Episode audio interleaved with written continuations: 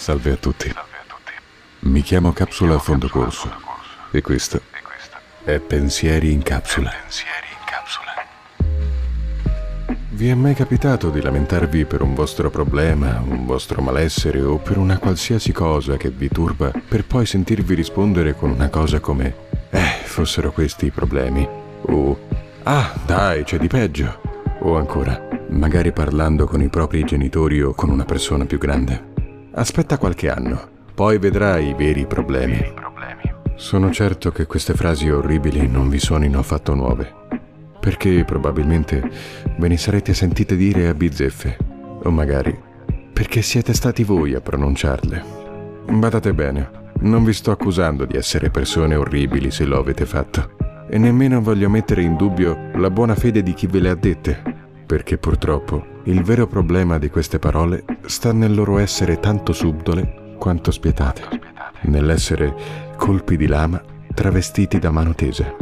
Riescono a nascondersi così bene che molti di noi non si accorgono nemmeno della loro pericolosità, finendo per scambiarle per frasi in grado di sollevare il morale, spazzare via i problemi ed i dolori altrui, quando invece fanno esattamente l'opposto.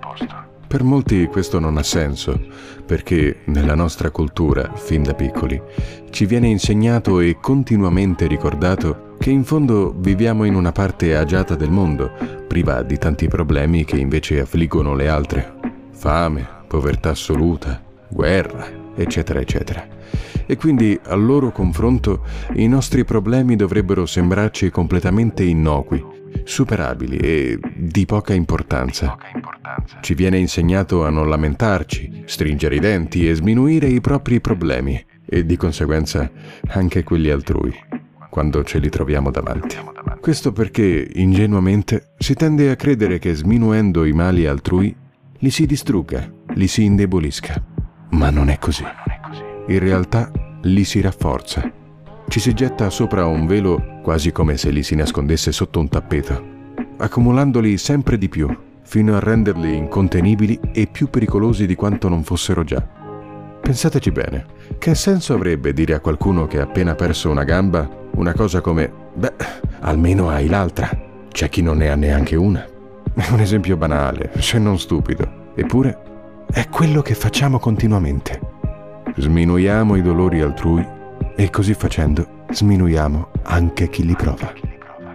Perché quei c'è di peggio, fossero questi i problemi, nella mente di chi soffre, non suonano come un non preoccuparti, ce la puoi fare, sei più forte di questo ostacolo, come molti pensano, ma più come un il tuo problema non vale niente e tu che ti ci fai abbattere vali ancora di meno.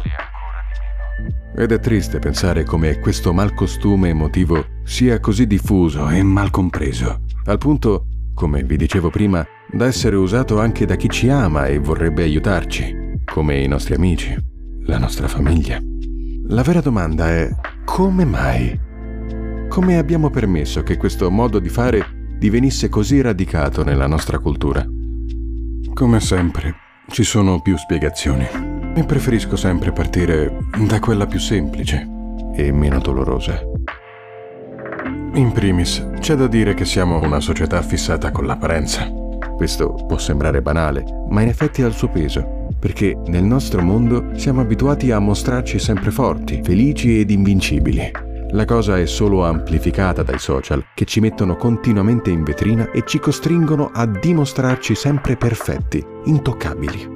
Questa è chiamata da molti psicologi positività tossica e la vediamo tutti i giorni in blog, video, incontri in cui si insegna ad essere felici nonostante il lavoro che odiamo, nonostante quella situazione emotiva che non funzioni. Come essere felici 24 ore su 24. Ma questo è impossibile, perché in fondo non si può chiedere ad una persona di mantenere sempre la stessa emozione quando ha una pletora così grande e complessa da cui scegliere. Come spiegato molto semplicemente e in maniera estremamente efficace dal film Inside Out della Pixar, noi abbiamo bisogno di tutte le emozioni che possiamo provare, anche della tristezza. continuando invece ad ignorare il nostro bisogno di essere tristi in favore di una falsa felicità di apparenza. Non facciamo altro che affrontare i nostri dolori in maniera poco salutare, ammassandoli malamente fino a quando non saranno troppo grandi per poterli nascondere e ne verremo sopraffatti. Il secondo motivo, invece, è dovuto da delle nostre caratteristiche ataviche, ovvero dal nostro bisogno di porci al centro dell'attenzione e poi, ancora peggio, dalla nostra paura per l'empatia. Cosa intendo con ciò? Con la prima intendo la tipica mania di protagonismo che è insita in tutti noi, chi più e chi meno.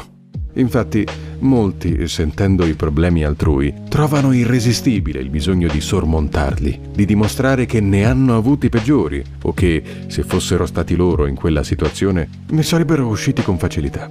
Spesso questo viene fatto per puro protagonismo, ma altre volte viene fatto senza neanche volerlo.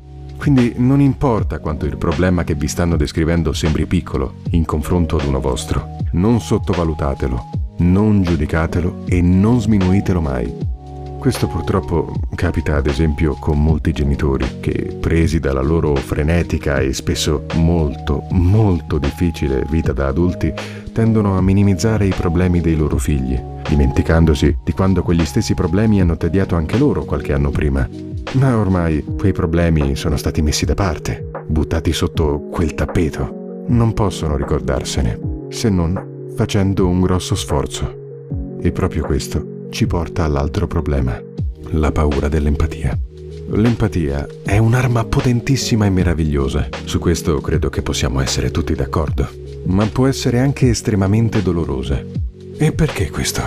Perché, come dice la dottoressa Teresa Weisman, per essere empatici dobbiamo connetterci con le emozioni dell'altra persona, assumere il suo punto di vista e per farlo siamo costretti ad accedere ad una parte di noi che conosce quegli stessi sentimenti. Paura per il futuro, rimorso per il passato, odio per se stessi. E questo ci rende vulnerabili, ci costringe a far emergere dei ricordi e dei pensieri che normalmente teniamo nascosti. E questo può essere molto difficile e anche stressante. Per molte persone questo esercizio, questo sforzo è inutile se non deleterio non possono permettersi di farsi abbattere o di sprecare così tanta fatica per qualcun altro. È un ragionamento egoista, ma che a volte nasce come un semplice meccanismo di autodifesa e stabilità personale. E quindi, invece di empatizzare con quel problema altrui senza giudicare, queste persone lo storpiano, lo abbelliscono, lo trasformano in qualcosa per loro irriconoscibile e che non li costringa a soffrire a loro volta guardandolo. Facendo così si finisce non solo per aumentare il senso di colpa di chi prova quel dolore, ma si crea una vera e propria gabbia da cui diventa sempre più difficile uscire. Abbiamo paura di esporci e ci teniamo tutto dentro, fino a che le nostre paure e ansie cominciano a stagnare. La rabbia e la tristezza diventano apatia e la gabbia, sempre più stretta, diventa una seconda pelle, una maschera, una maschera di apparente serenità dietro a cui si nasconde chissà quale dolore, che magari sarebbe stato, se non risolto, almeno alleviato con una semplice pacca sulla spalla, con un po' di vicinanza, perché è quest'ultima la nostra arma migliore contro l'apatia ed il dolore. Capisco molta gente restia a essere accanto a chi soffre, non solo per egoismo o per poca empatia, ma anche perché ognuno è fatto a modo suo e spesso temiamo di fare ancora di peggio, di offendere in qualche modo quella persona che magari è già indurita da una vita di sminuimento e incomprensione o che semplicemente odia farsi compatire. Infatti, un altro errore è pensare che qualche frase di routine basti a risollevare la situazione, perché spesso non esistono risposte giuste o soddisfacenti. Quello che possiamo fare però è essere presenti. Perché in linea generale trovo che essere presenti, disponibili e avversi dal giudicare o sminuire i dolori altrui sia la soluzione migliore. A volte non basta, purtroppo, perché magari quella persona ha bisogno di aiuto professionale che non si dovrebbe mai aver paura di chiedere, oppure perché il problema è talmente radicato che non possiamo farci niente, se non essere lì accanto. Questo perché, in fondo, il cammino verso la serenità deve essere fatto sui propri piedi. Non possiamo farlo noi per gli altri, come non possono essere gli altri a farlo per noi, ma possiamo comunque essere dei buoni compagni di viaggio, ricchi di supporto e privi di giudizi. Vi ringrazio per avermi ascoltato. Vi ringrazio per avermi ascoltato.